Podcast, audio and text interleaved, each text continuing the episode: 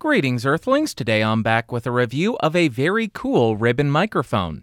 That microphone is the Beyerdynamic M160 double ribbon microphone, and if you are interested in this mic, it will cost you around $700. Like always, I'll throw some links down below. And for this review, I have the microphone connected directly to the Focusrite 18i20 2nd Gen. My gain is set at 100%.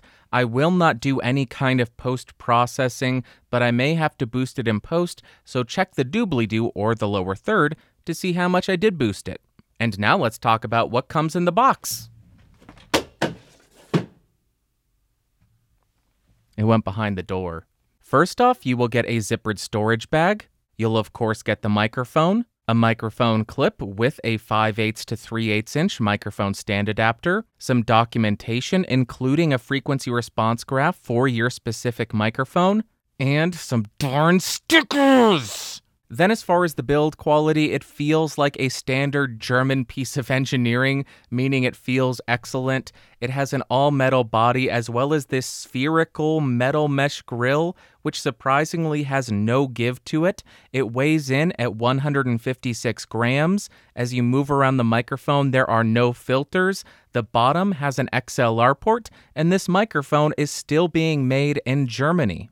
Then, as far as the specs, the microphone has a hypercardioid polar pattern, a frequency response of 40 Hz to 18 kHz, a sensitivity of around negative 60 dB, and an impedance of 200 ohms.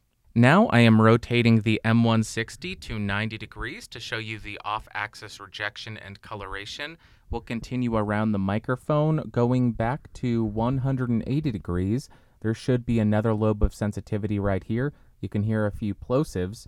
Then I will go to the second 90 degree angle. Here's how it sounds.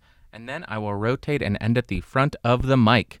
It's a lot of bass. Here, I would normally do a very aggressive plosive tests, but ribbons aren't the best at rejecting those, and you can actually damage them. So you can hear if I just breathe ever so slightly into it, it is it's bad. So if you're getting this for vocals, use a pop filter. Now I am right on top of the microphone to demonstrate the proximity effect on this thing, and if I could make a guess, I am vibrating the heck out of your subs.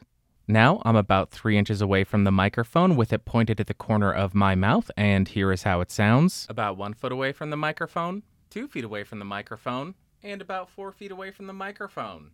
Now I am typing on a keyboard with Gateron blue switches to see how much of my voice versus how much of the keyboard it picks up.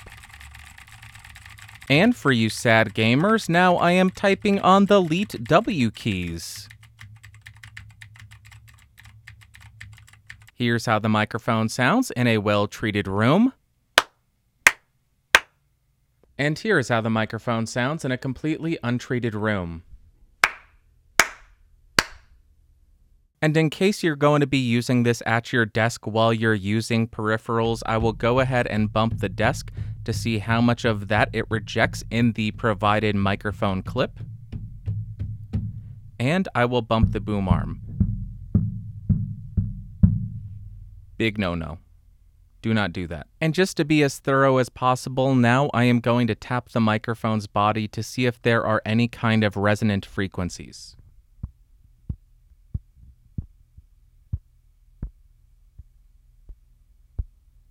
And now I want to do a very quick comparison between the M160 and a couple of other microphones so you can see how it compares for voice. Of course, we will start on the Beyerdynamic M160. I am 6 inches off of this microphone, connected to the 18i20, gain at 100%. Check the lower third to see how much I boosted it, and here is how the audio sounds. Now I am speaking into the Beyerdynamic M201TG, which is a $300 dynamic microphone, and it is one of my all time favorites.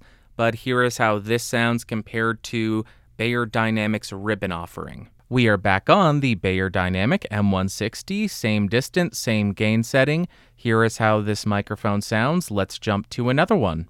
Now I am about 6 inches away from the SM7B's capsule. This is a $400 dynamic microphone, one of the most famous broadcast dynamic microphones, and I just wanted to include it in this comparison because this is another one of my favorites because of how smooth and warm it is.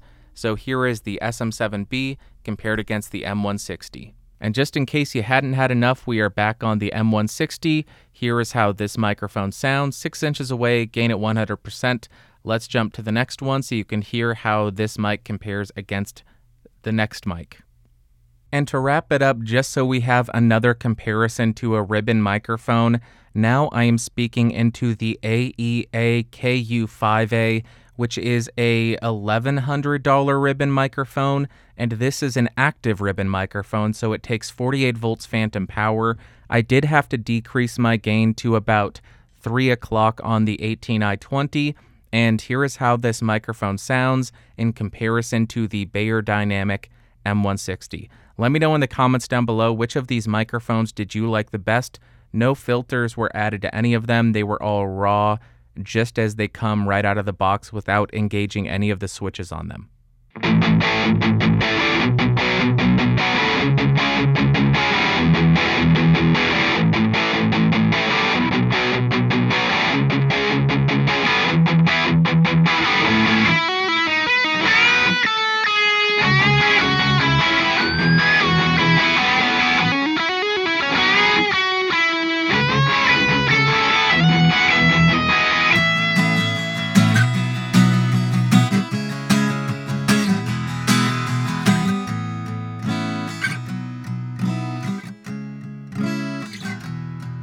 I've got a ribbon mic that I want to test for you guys today. I believe it's made in Germany, and I think that's really neat. I know it's lame to say neat, but I do think it's kinda neat. It's neato, kiddos! Oh, I'm gonna go. It is official. I am a ribbon microphone convert.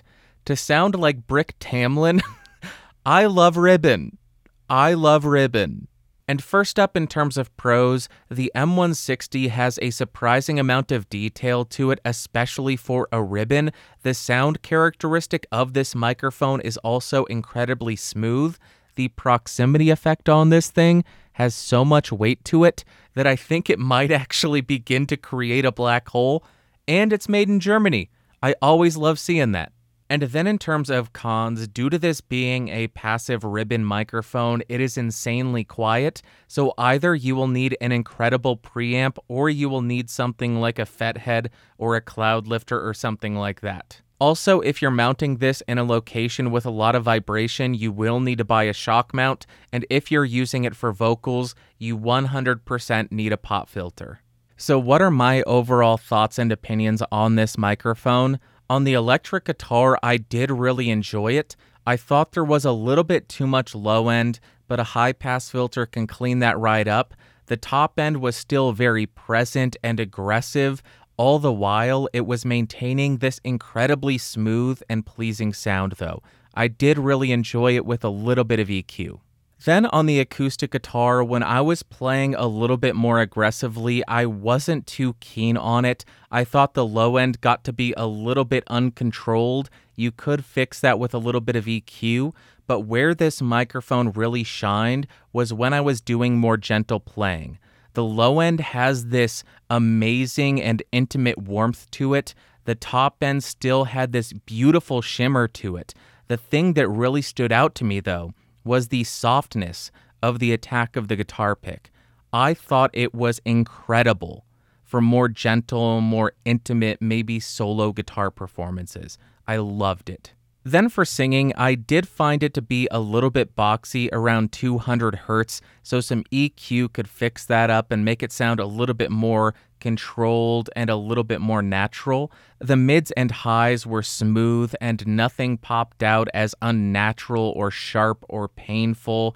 All in all, a very usable and manageable microphone for singing if you have to use it for that. And lastly, for spoken word, I think the sweet spot on this microphone is from four to six inches, and at that point, it just sounds incredible to my ears.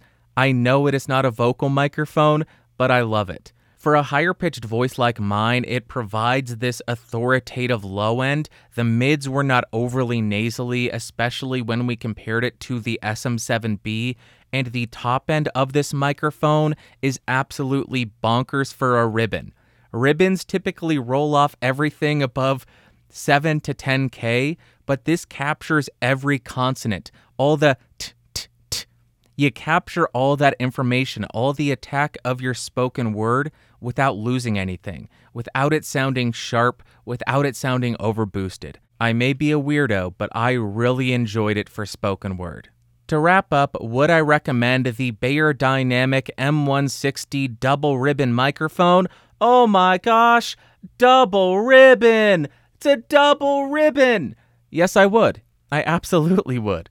I thought this microphone worked really well for music on the electric, the acoustic, and for singing, especially if you're able to throw on some EQ and make some minor tweaks to it. And then for spoken word, if you have a super bassy voice, the low end may be a little bit too much for you, but if you have a higher pitched voice like mine and you're looking to dabble in ribbon microphones and get that warm sound, that incredibly smooth sound, while simultaneously getting an articulate sound, then absolutely I would recommend it. But now I want to hear from you in the comments down below. Of all of the microphones that I compared the M160 to, which one was your favorite? The M160, the 7B, the 201TG, or the AEA KU5A? Let me know in the comments down below.